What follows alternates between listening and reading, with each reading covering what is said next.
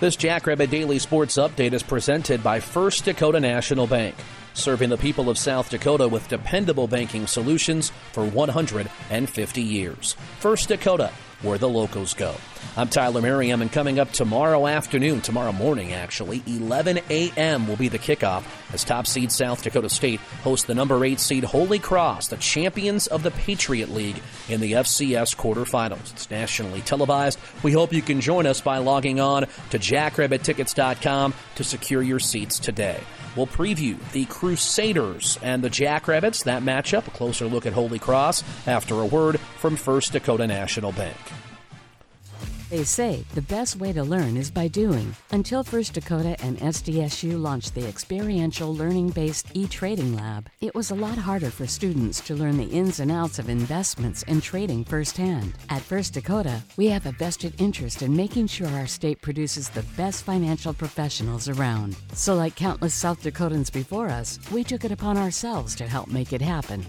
This is Nate Franzen, President of Ag Banking at First Dakota. Every thriving operation, timeless institution, and game changing innovation, like First Dakota's e trading lab, was started somewhere by someone who had a dream and the passion to make it happen first. So, what will be your South Dakota first? Give a First Dakota Ag Banker a call today. Member FDIC.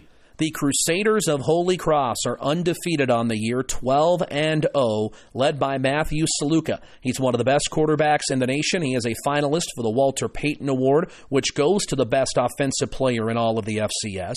You might recall Sluka and Holy Cross came into Brookings in the spring 2021 playoffs, and Holy Cross hung tough before eventually falling 28 to 3 to the Jacks. Sluka leads the nation in yards per completion at over 16.7 yards per He's completed 26 touchdown passes for an offense that ranks fifth in the nation in scoring. They've also been very good defensively, holding teams to fewer than 20 points per game. And again, they haven't lost this year. They've won 12 consecutive games, so they know what it's all about, including an FBS win over Buffalo. Head coach John Stiegelmeier on the visit upcoming tomorrow from the Holy Cross Crusaders. No, they're a good football team. They're undefeated, I believe, and they, they do have the FBS win. And and uh, they're a good football team. And right now, uh, I mean, tw- the 24, the 36, the guys who didn't get in uh, are good football teams, and we need to be ready to be, play our best football. And, and we're ranked number one. Let's play like number one. Let's see what happens.